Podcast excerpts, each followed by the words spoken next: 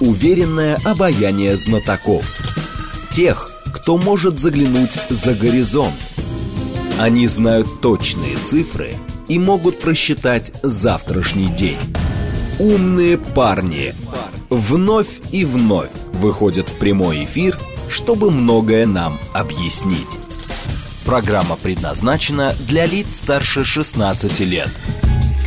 15.06, столица, радиостанция «Говорит Москва». У микрофона Евгения Волгина. Всем э, добрый день. К нам пришел Василий Колташов, руководитель Центра политэкономических исследований Института нового общества. Здрасте, Василий. Здравствуйте, Евгения. Наши координаты 7373948, телефон, смски плюс 7925 88 88 948, телеграмм для сообщений «Говорит МСК-бот». Смотреть можно в YouTube-канале «Говорит Москва». Стрим там начался, пожалуйста.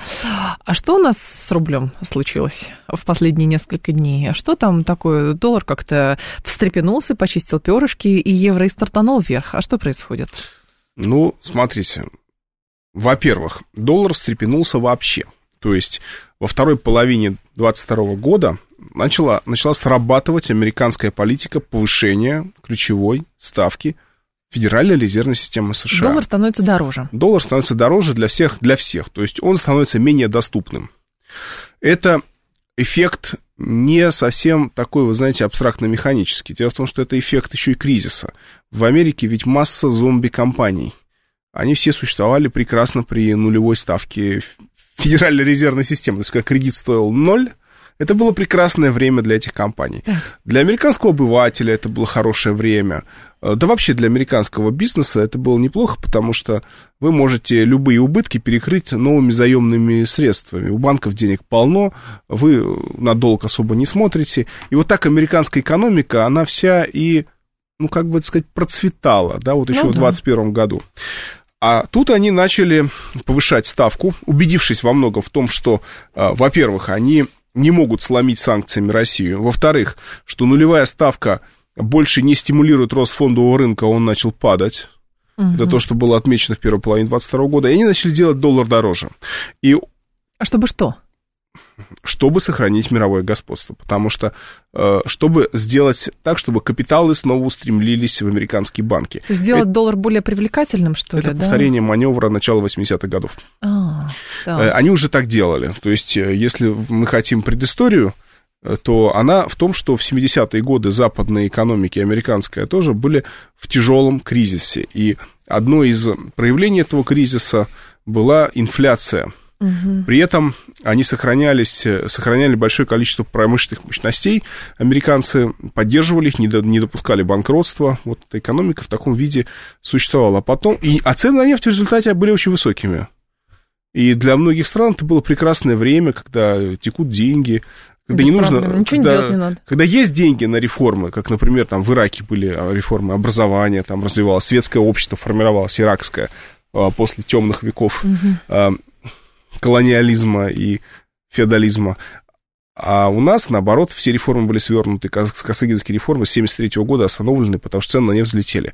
Но самый главный эффект вот этого маневра с повышением ставки, который имел место тогда же, вот в начале 80-х, э, это приток капиталов в Соединенные Штаты. То есть эти все доллары, они начали стремиться в американские банки, э, и Америка сохранила свои позиции в качестве гегемона потому что сохранила позиции доллара. И разговоры 70-х годов прошлого века о том, что да доллар это фантик, да вот он скоро грохнется, посыпется, обесценится, только золото деньги, и что-нибудь еще деньги, но не доллар.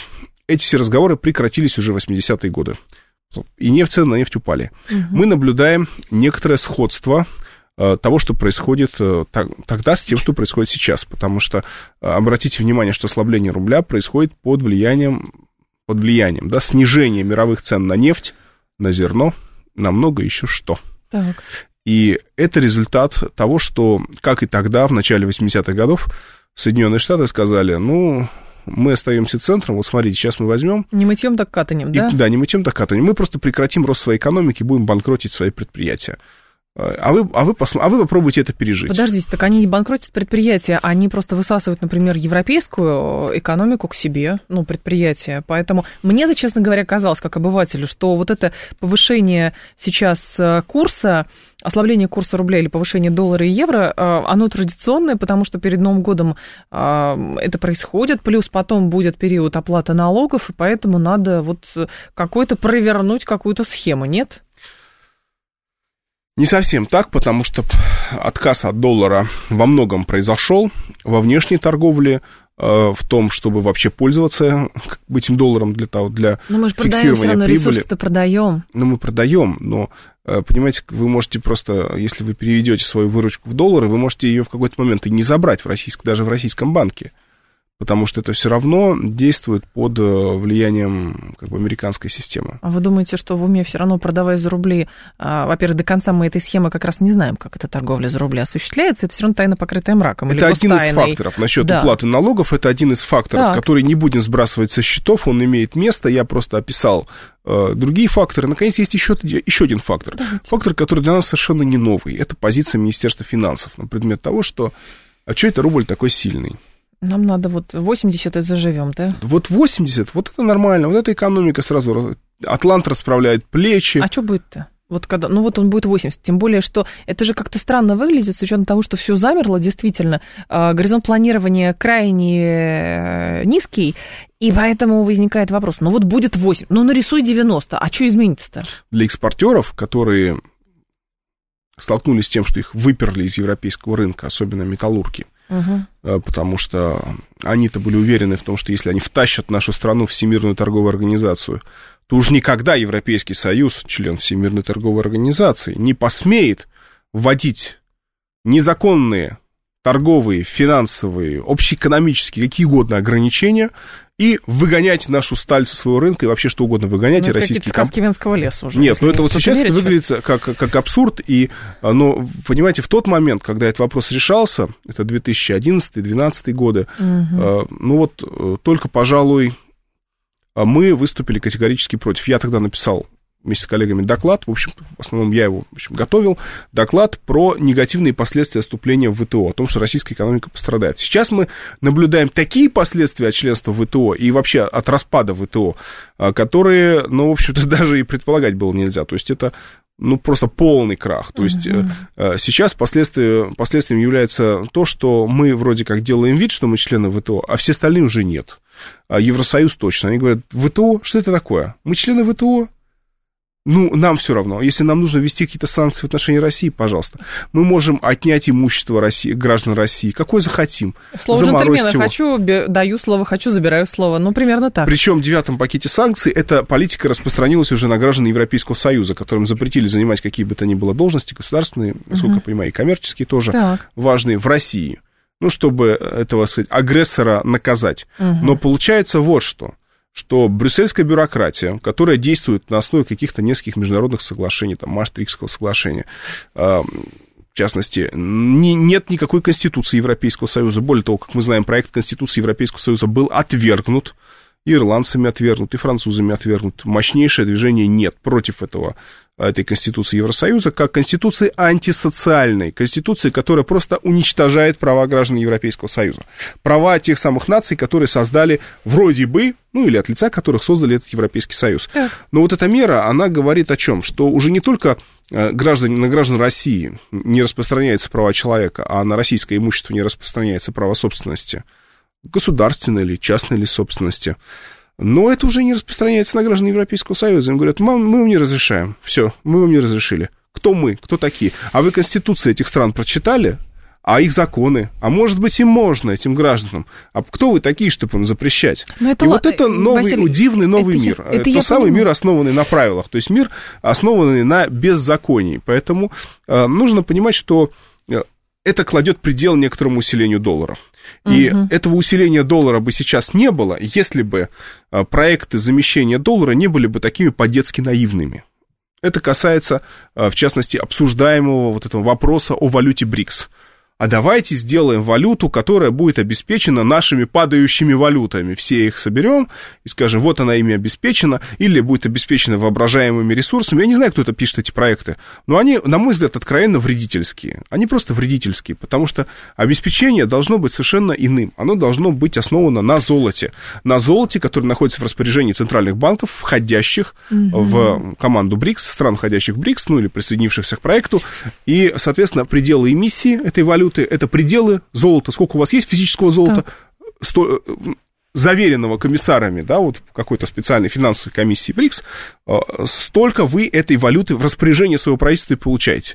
И можете ее продавать на рынке, рассчитываться ей, и эта валюта, она будет таким образом привязана к цене золота. А золото это, пожалуй, то, что дорожало по отношению к доллару на протяжении последних 22 лет. Начинался этот разбег с 280 долларов за тройскую унцию. А сейчас а полторы, сейчас 1700, по-моему, да? 1700, в районе 1700. 1700. Да, оно немножко подешевело, но понятно, что у доллара впереди еще очень много проблем, а золото будет еще дорожать. Но при этом волнами, золото, может быть. Золото вряд ли станет, вот прямо ему сейчас немедленно дадут, все страны БРИКС, например, те же самые, соберутся и скажут, ребят, мы в целях борьбы с долларом, мы теперь, на, на, наш эмитент это, это золото. А, золото, еще раз я отсылаю всех к мультфильму да. про Скруджа Макдака. Я да. своим детям объяснял, как Скрудж Макдак может одновременно купаться в этом золоте, которое у него в хранилище в мультике. Все же смотрели мультик Конечно. И покупать на него заводы. Угу. Вот как можно одновременно это делать? И металл держать физически, и владеть бизнес-империей, которая приобретена на этот металл на основе обеспечения. Это золото выступает обеспечением. Поэтому главный кошмар этого Скруджа Макдака, чтобы у него не украли это золото, которое является обеспечением, потому что тогда он разорен.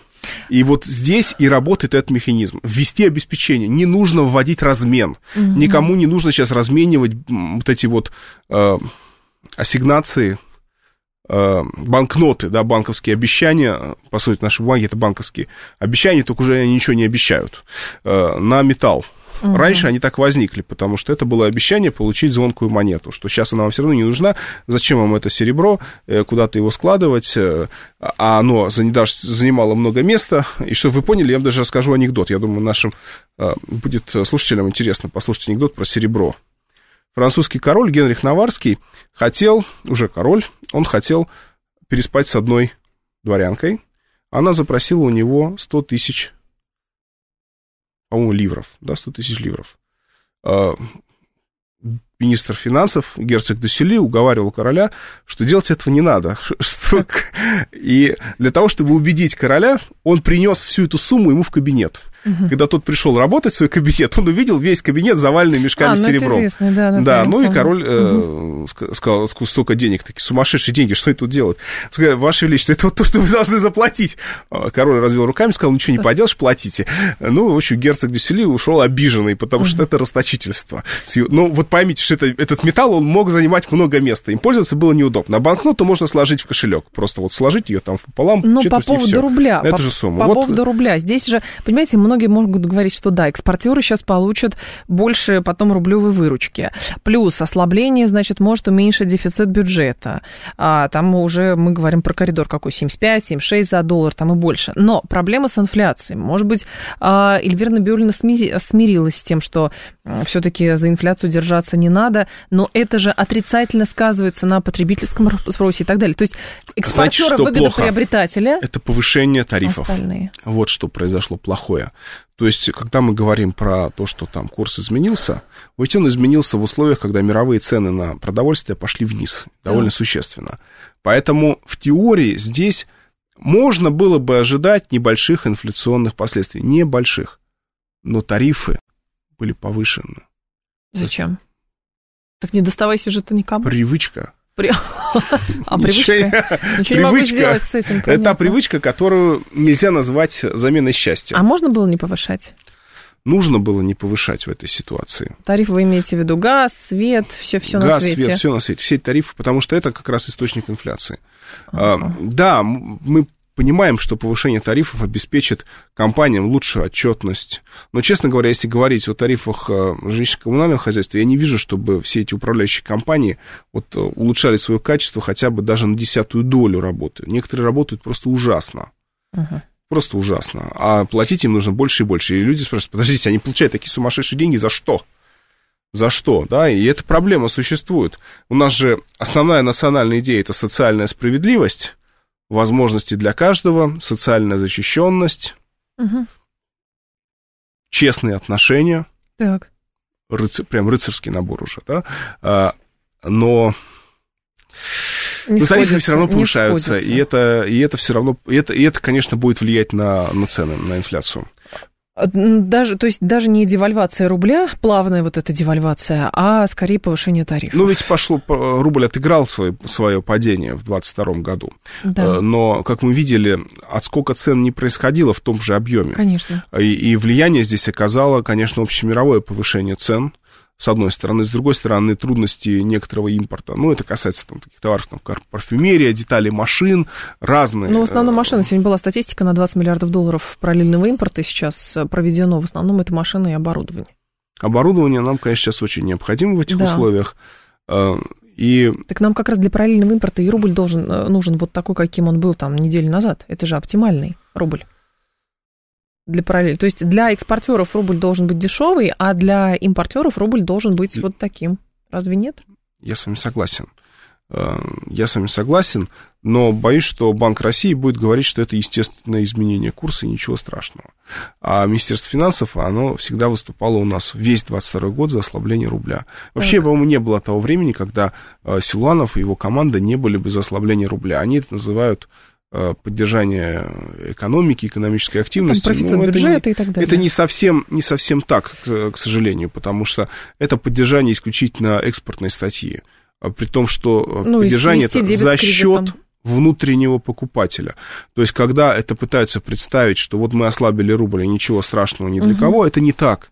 Потому что кто-то все равно заплатил за эту музыку. И заплатил внутренний потребитель. Потому что ну, в общем, внутренние расчеты оказались ниже. А может быть, э, речь идет о том, что внутренние расчеты ниже и вообще платят за это а, внутренний потребитель, и скажем, связано это с тем, что здесь, в принципе, рынок маленький, поэтому с точки зрения, может быть, бухгалтерского подсчета это не сильно влияет, как раз э, люди особо этого не заметят. Их и так мало. То есть, с другой стороны, девальвация юаня, например, поспособствовала, на 25%, по-моему, был, да, поспособствовала тому, чтобы это стимулировало рост а, экономический.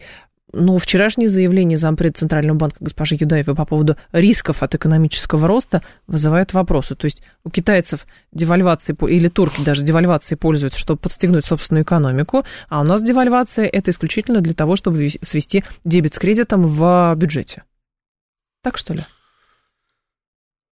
Ну, они могли бы свести дебет с кредитом, дебет с кредитом иначе, они могли бы просто не, да, не выпускать, кстати, при этом облигации правительственные, увеличивая нагрузку на бюджет, mm-hmm. могли бы просто получить деньги из э, Центрального банка так. по какой-нибудь схеме. Ну, вот у нас была схема, когда правительство, на, чтобы избавиться от э, лишних денег, от профицитного бюджета, ведь много лет бюджет был профицитным, ну, как нам, нам объясняли, что это было время тучных коров, чтобы сделать запасы, так ведь? Да, да, да. да Тучные конечно. коровки, э, вот мы сделали запасы, а теперь время тощих коров, и, и, запасы, и запасов нет, этих, как выяснилось, да?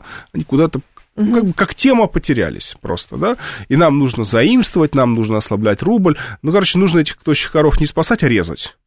Вот э, что мы, что мы имеем. Мне это, честно говоря, не нравится, но я вижу это как следствие ну, такого наличия по-прежнему господство неолиберальных кадров в управлении экономикой. Экономическая ситуация уже в этом году, она была бы, на мой взгляд, лучше, если бы экономическая политика была смелее, а экономическая политика, она включает в себя и э, отношения, и интеллектуальную собственность, и отношения вообще к брендам, к западным, к их так называемым правам, много еще к чему. А, и в то же самое время вложение в развитие национальной инфраструктуры. То есть в любой непонятной ситуации строите дороги, газопроводы. В любой непо... на... А наша, наша непонятная ситуация, она понятная. У нас недостаточные железные дороги в Сибири Вот, вот все, вот это очевидно. БАМ, который строили, ах, зачем э, коммунисты строили БАМ, этот, эта тема закрылась, потому что выяснилось, что по нему теперь возят нефть. Э, и он тоже нужен. Ой-ой-ой, он, ой, как ну, нужен. Ну, когда... он, почему эти проклятые коммунисты теперь, вопль такой, построили так, не, так мало? Надо было еще больше построить, они не построили, вот нас подвели. Ну, теперь. знаете, а в 41 году выяснили, для чего Транстип строили. Ну, вот примерно то же самое в царское время. Да. Значит, что нам нужно? Нам нужно строить сеть высокоскоростных железных дорог. А, с этим дело не пошло в этом году. А, как-то вот оно не идет. Денег нет. Деньги, ну, так говорят. деньги берутся из, из самого процесса. Целеполагание. Есть, совершенно верно. Если делать? вы запускаете крупный проект, то как бы деньги, наверное, это найти можно. Можно найти эти деньги, они есть в принципе, да, есть, есть резервы. Вот эти резервы, они зачем? Банк России мог бы э, предоставить часть этих резервов, которые, mm-hmm. мне, честно говоря, непонятны смысл резервирования в иностранных валютах, в юанях, например. Ну, продайте в эти юани э, и бросьте эти деньги. Э, ведь многолетняя политика отказа от полномасштабного развития национальной инфраструктуры именно для того, чтобы сберегать. А, Кудрин еще в нулевые годы объяснял нам это очень просто, что это были горячие доллары, очень плохие, нехорошие, которые мы получали от а, продажи нефти, в основном, да, нефти, газа, их нужно было охладить, убрать из экономики, чтобы они ее, ее не, перегрели. не перегрели, они же горячие, угу. а она, знаете, как бы в горячее-горячее еще добавлять, а она же перегреется тогда и может сломаться. А так мы их просто охладим, вложим в супернадежные, не, не, неотъемные у нас американские долговые бумаги и будем Жить, поживать. Жить, поживать, да, э, и надеяться на то, что бизнес сам придет и все сделает. Например, построить нам высокоскоростные железные дороги. Представляете, китайское правительство бы так рассуждало. У них были бы железные дороги высокоскоростные, которые они последние 15 лет построили, покрыв всю страну этой сетью и стимулируя развитие и машиностроения, и металлургической промышленности, и создав огромное количество рабочих мест в строительстве, и то поддерживая рынок. Вы хотите сказать, что мы заложники спекулятивного Я хочу сказать, что у нас это просто э, вредительство определенное. Это вредительство.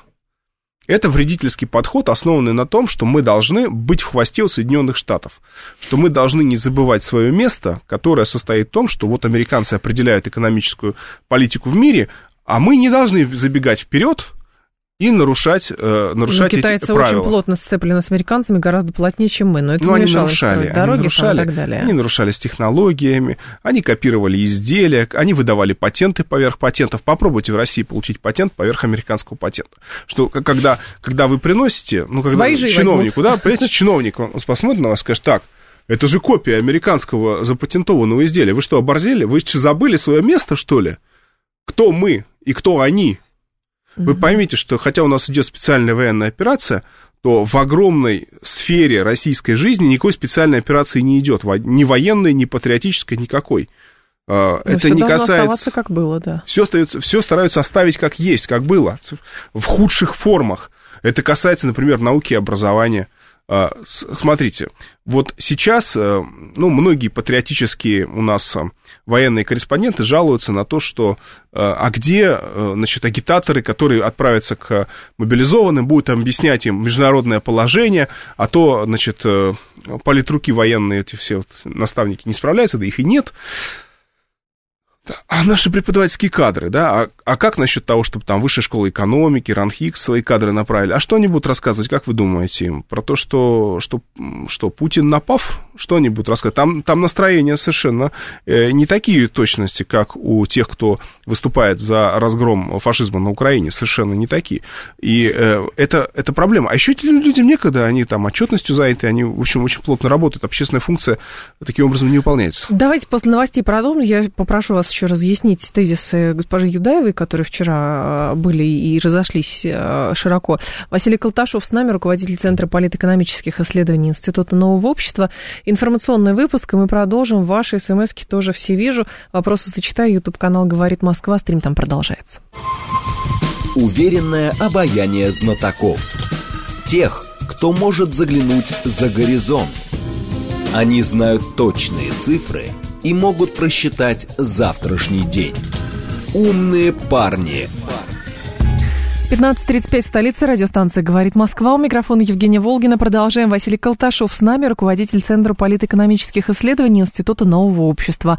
А, так, по поводу цитаты Ксении Юдаевой. Смотрите, а, значит, а, на конференции это было сказано на просветительские дни Российской экономической школы памяти Гура а, Офера. Резкий рост выпуска товаров или услуг способен весьма быстрым образом привести к развитию рецессии. Юдаева отметила, существующий противоречие между краткосрочной эффективностью и долгосрочной устойчивостью. По ее мнению, для долгосрочного развития намного правильнее а, будет иметь более плавное развитие. Задача денежно-кредитной политики и бюджетной политики заключается как раз в том, чтобы обеспечить это более плавное развитие с незначительными колебаниями вокруг тренда. Очень туманно. Очень туманно. Ну, короче, если всплески, это рецессия. Ну так у нас и так есть рецессия. А Значит, в чем, у нас есть всплеск, где В чем здесь э, новость-то? Рецессия и так есть. Рецессия, которая, в общем-то, можно было бы избежать уже в этом году, если бы были бы приняты некоторые, некоторые меры, которые uh-huh. отложены. Да, у нас есть положительный момент, который связан с таким военным кейнсианством, потому что люди, которые отправляются в качестве резервистов, призванных служить, они все-таки накопят эти деньги. Там, я понимаю, что там есть трудности, кто-то там не получил вовремя, и это, на это пытаются реагировать власти, а, но в, в конечном итоге деньги люди получат. Так. И эти деньги они потратят в российских регионах, стимулируя рынок недвижимости, создавая в том числе и свои какие-то дела коммерческие, угу. запуская проекты такие. А, так что здесь, э, здесь задел для будущего роста создается. Но дело в том, что у Юдаевой, мне кажется, у нее вообще, как я бы сказал, неправильное представление об экономическом развитии. Просто неправильные. Они, по всей видимости, почерпнуты откуда-то из американских учебников для, для колониальных администраций. Потому что то есть ну, нельзя серьезно развиваться, иначе или потому надо что все происходит рывками, понимаете, все вообще все происходит рывками. Экономика не развивается плавно. Она ры- рывками развивается. Она развивается рывками. Рыночная экономика, она развивается рывками, она развивается волнообразно. Угу. В ней есть ритмы, ритмический характер. Прыжок, пауза, прыжок. Посмотрите, как развивается рынок недвижимости тоже ну, лавина сейчас, спроса. стагнация на Стагнация, этом новый, новый рывок, новое снижение. И то же самое в развитии промышленности. Крупные проекты, крупный спрос, потом провал. И в этом смысле представление, которое существует об экономических кризисах, о том, что это плохо, вот, вот рецессия. Нет, это неплохо, угу. это неизбежно и необходимо. И это вообще нормально для всего процесса. Это не значит, что это приятно. Это большая разница, это неприятно, но да. это не, не, неизбежно. Но об этом не знают. Вот там Юдаева, Набиулина, они об этом не знают. Потому угу. что вообще преподавание политической экономии, оно у нас э, не ведется. Оно и на Западе это не ведется. То есть не надо думать, что где-то сидят умные американские профессора, которые нас научат. Их нет. Это нужно понимать. То есть это исключительно собственные э, собственные усилия, это то, чем мы, например, занимаемся, чем я занимаюсь. Это теории экономических кризисов, теории роста экономического, потому что без кризисов вообще не бывает роста. А без рывков не бывает развития. Рывки – это принципиально важно, поэтому нам нужен рывок, за которым неизбежно со временем последует спад. Но рывок, да, как вы говорите, инфраструктурный рывок. Нам нужно развивать инфраструктуру, нам нужно вложиться в инфраструктуру. И у меня такое ощущение, что по-прежнему саботируется эта работа. Mm. Ничего страшного, что мы не построили ее параллельно с Китаем. Я говорю о высокоскоростных железных дорогах. Хотя если бы построили, в том числе учтя, учтя потребности переброски грузов по железным дорогам, то есть высокоскоростные железные дороги бы позволили нам увеличить пропускную способность вообще всей сети дорожной, ну хотя бы даже, то есть пассажирских поездов было бы меньше, к примеру, mm-hmm. были бы больше высокоскоростные поезда, а, а больше было бы грузовых составов. То есть мы бы сейчас э, не не оказались бы в ситуации, когда у нас сокращается добыча нефти, сокращается добыча газа, а, под тем влиянием, что мы просто не можем вывести. А вот я вспоминаю наши прежние с вами эфиры, и вы говорили, что хороший а, способ разогнать как раз экономику, в хорошем смысле слова, это строить жилье. Но вот смотрите, жилья настроили столько, а 44% не продается. Вот это недавняя статистика Дом РФ была. А где его построили? В Москве? И в Москве построили, да в других крупных городах, насколько я знаю, строят. Но я не уверен, что в Москве нужно много жилья строить. Я думаю, что московскому рынку нужно дать остыть что он, вот это как раз тот рынок, который настолько забрался в ценах вверх, угу. и они настолько стали неадекватны, эти цены. Что, и они стали разгонять рынок в целом, Что да? я, на мой взгляд, я об этом говорил, Евгения, и вот говорит Москва в беседах угу. с вами, о том, что Москву, Москву вообще нужно было бы исключить из льготной ипотеки. То есть в Москве ее вообще можно было бы не давать. Ну, не надо, зачем?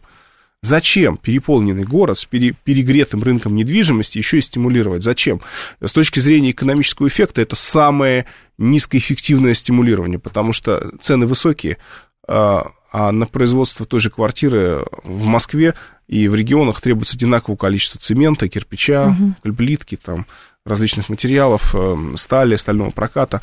А, не, пусть будет в регионах, пусть эта мера будет региональная, льготная ипотека. Вот там, где Но есть уровень жизни Востоке пониже, есть, там, и на Дальнем Востоке. И очень хорошее предложение, э, которое Владимир Путин сделал, касается двухпроцентной ипотеки на, на новых, новых территориях, территориях, новых да. регионах четырех. Да, это классно, это очень хорошо, это нужно. А, но э, дело в том, что как раз применяя вот этот инструмент, нужно его кое-где и не применять кое-где нужно дать рынку остыть, потому что существует колоссальный разрыв между доходностью с, от аренды московской квартиры, от сдачи ее в аренду, угу. и стоимостью этой квартиры. Стоимость у нее рыночная, формально запредельная, а, а купить это, сдавая эту квартиру в аренду, просто невозможно. Это говорит о том, что рынок э, вступил в беспрецедентное по масштабам противоречие Э, с платежеспособным спросом. Насколько могут упасть в связи с этим? То есть я понимаю, что а, низкая платежеспособность будет поддавливать цены вниз, как бы то не стремились э, помочь застройщикам, но все равно э, против этого факта не попрешь. Вот насколько ц... Э, недвижимость может подешеветь, с вашей точки зрения? Ну, смотря где, в Москве. Во-первых, она будет дешеветь очень медленно она может расти очень быстро, а дешеветь она будет крайне медленно, потому что продавцы не хотят этого удешев... удешевления недвижимости. Они придумают, кстати, разные способы, разные хитрости. Там компания «Самолет» предложила токены, то есть вы покупаете долю квартиры, а потом вы якобы заработаете на том, что она вырастет в цене. А если нет? А если она упадет? А, а мы знаем, что рынок э, развернулся вниз. А зачем банк, банк, Центральный банк хочет закрутить возможность ипотеки от застройщика? Хотя это, кстати, многим казалось более привлекательным, чем даже та же самая льготная ипотека а, с а, государственным софинансированием. Да вот я, честно говоря, не думаю, что сейчас вообще, а, а, как бы сказать, ипотека а, может а, нашу экономику сильно вытащить. Никак? Я думаю, что, тем более, ну, от застройщика нет, мы же говорим про обеспеченность жильем скорее, не про то, что вытащить экономику, а про обеспеченность жильем. Потому что, с одной стороны, строители отчитываются, и правительство отчитывается перед президентом, что у нас беспрецедентные возможности по обеспечению жильем уже достигнуты. Но формально в отчетности, да, мы построили там, не знаю, 5 миллионов квадратных метров. Но проблема в том, что эти 5 миллионов квадратных метров никто не может купить. Вот в чем дело. И это не говорит об обеспеченности. Это говорит просто о голых квадратных метрах, которые никто не может купить. Потому что та же самая льготная ипотека разогнала рынок. А, смотрите, и льготная ипотека, и низкая ставка Центрального банка. А, начиная с 2020 года рынок разгоняли. 2020 год на 10% рост цен на недвижимость, 2021 на 20%. Только этот год, э, год стрессовый. Ну да. Следовательно, вообще-то этому рынку, если он просядет на 30%, ничего плохого с ним не будет. Кто-то купит мере, себе квартиру. В результате ему нужно дать остыть. Нужно перестать переживать за застройщиков. Э, переживания по поводу покупателей уже привели к изменениям к системе искровых счетов, которые позволяют людям не бояться, что их деньги куда-то потеряет застройщик. И дать, дать возможность этому рынку немножко остыть. Сейчас льготная ипотека сколько у нас? 8%? Она очень... 7. 7%. Угу. По-моему, 8 уже она была. Нет, ставка сейчас 7. 7%. 7 Но это, да. в общем, довольно, довольно конечно, комфортная в чем-то Ее ставка, продлили на ставке Но она все-таки не низкая. То есть я имею в виду, что это не 2 и не 3 процента, это 7 процентов. И... 2,3 это Владивосток. Да, ну то есть это э, все-таки достаточно э, высокая ставка. Э, соответственно, что нам нужно? Нам нужно, чтобы рынок немножко постоял. Угу. Это не так плохо, если рынок недвижимости немножко постоит. Почему? Потому что когда он растет, он почему-то растет именно в ценах преимущественно. А люди оказываются в ситуации, что они не успевают э, накапливать первоначальный взнос.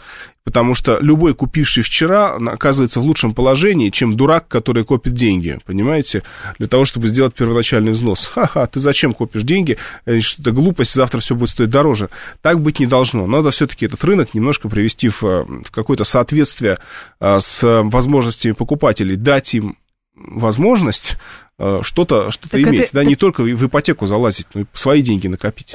То есть, получается, с вашей точки зрения, вот эта вся льготная ипотека, она в большей степени даже, имея какой-то сиюминутный эффект, она подтормозила дальнейшие возможности людей покупать недвижимость? А, нет, она стимулировала покупать людей недвижимость, э, но, но она, она имела разный дороже. эффект в разных частях страны. Там, где цены были очень низкие в регионах, там, конечно, цены очень сильно выросли, угу. но там и продажи довольно резко увеличились.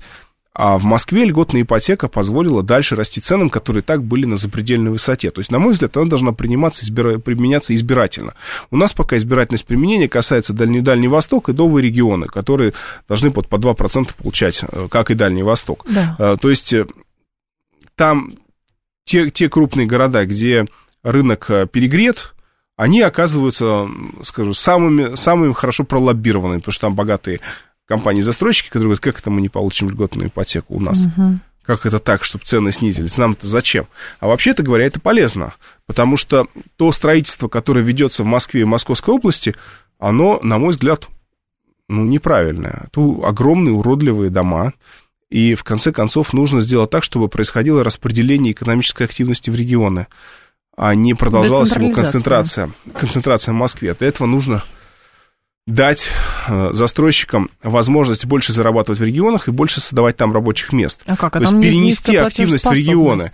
Как, как строительство в Москве перенеслось в Подмосковье, потому что Москва, как выяснилось, все-таки действительно не резиновая. Да? Но там Сколько... же, понимаете, в чем дело? Застройщики – это не драйвер экономического роста, это следствие экономического роста. То есть как покупается недвижимость или строится где-то объект, потому что есть как бы траектория развития отдельно взятого региона. Как бы вы застройщика не стали, не знаю, за, заманивать в условные апатиты какие-нибудь или в Воркуту, понимаете, даже, может быть, им какую-нибудь кредитную ставку дать хорошую для застройки, но если там это никто не купит, он говорит, а зачем мне Воркута или апатиты, я вам буду строить в Питере, в Подмосковье и в Москве. А вот это вопрос э, к, о механизмах запуска экономического роста, потому что э, главной проблемой 2022 года оказался инерционный подход к экономическому росту, потому что что сказали наши наши чиновники. Они сказали, ну да, вот по нам ударили санкциями, но вы же понимаете, что как бы, ну, мы удар сдержали, хорошо, ну, прекрасно, да, наша экономика показала первый сильные удар, стороны. Первый удар, да.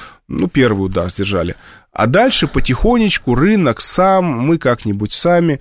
А вы, вы будете какие-то чрезвычайные мероприятия запускать? Вот, допустим, то, что я говорил, да? Строить да. сеть высокоскоростных железных дорог? Нет.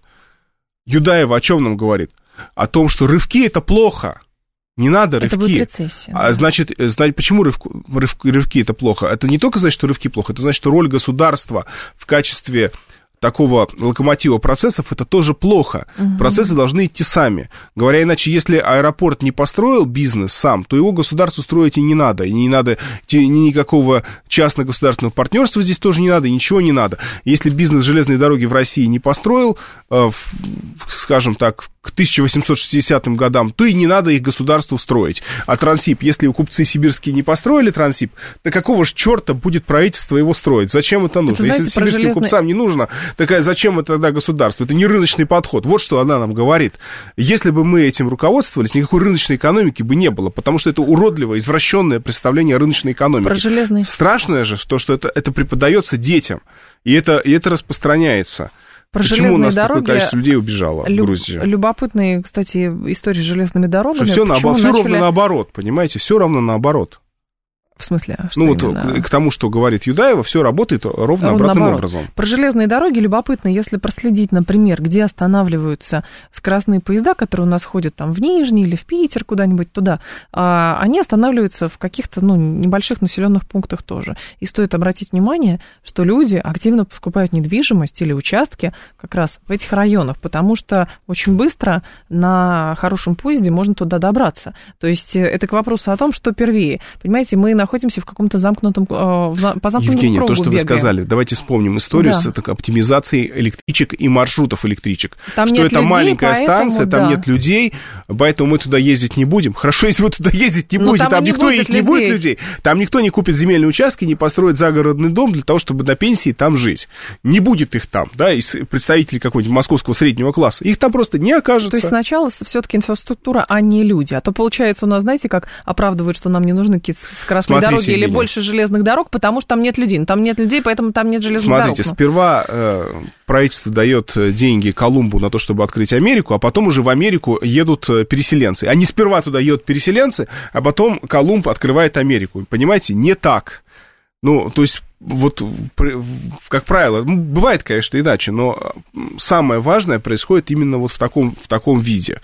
То есть, все-таки необходимо процессы запускать. Тем более, когда вы э, оказываетесь в ситуации, когда плановыми усилиями в американской административно-командной экономической системы вы попали под удар. А она административно-командная, потому что смотрите, какое количество э, компаний просто по приказу взяли и покинули российский рынок.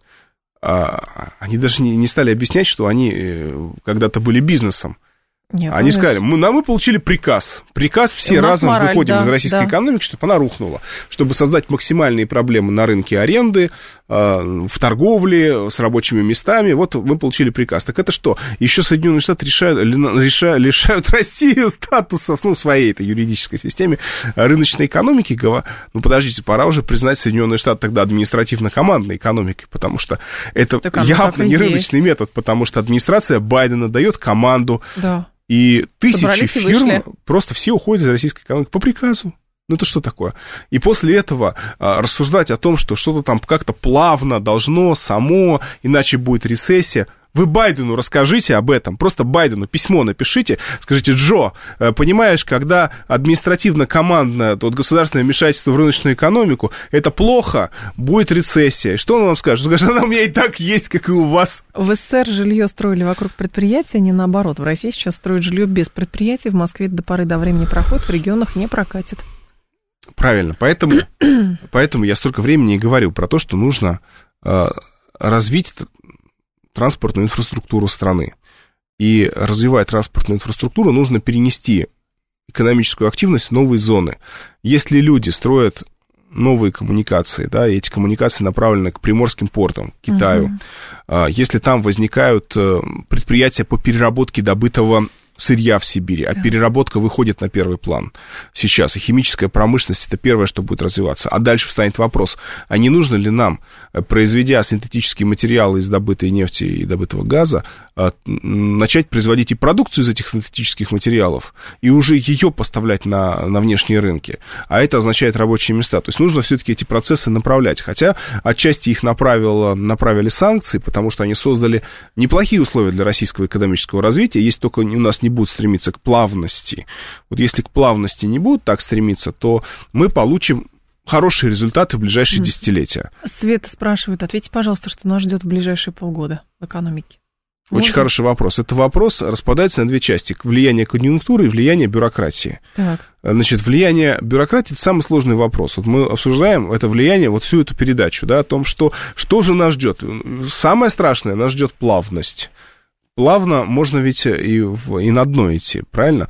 Плавность – это очень опасно. А, Конъюнктура будет влиять на нас тоже неоднозначно. С одной стороны, будут все-таки при высоких э, ставках западных центральных банков цены на то, что мы экспортируем, оставаться пониженными. мгм. Это не очень простой год будет, 23 год. А, Нужно здесь понимать, что достигается этот результат не, как бы, не могучей силой американской империи, а тем, что она просто занимается уничтожением и себя, и еще больше европейского а, промышленного сектора и среднего класса. То есть это не, не что-то, что они вот взяли и ввели. Они, когда санкции вводили, они этого не могли еще сделать так. Так, Они, ну, прям это вот- 5 секунд. И все. Да, ну вот и это, это один момент. А следующий момент, это касается э, вот как раз влияния бюрократии. Здесь будет зависеть все от решений, которые будут приниматься. Будет ли у нас настолько сильно развиваться регулирование, Мгм. чтобы дать эти импульсы экономике. Василий Колташев был с нами, руководитель Центра политэкономических исследований Института нового общества. Василий, спасибо, ждем вас снова. Спасибо.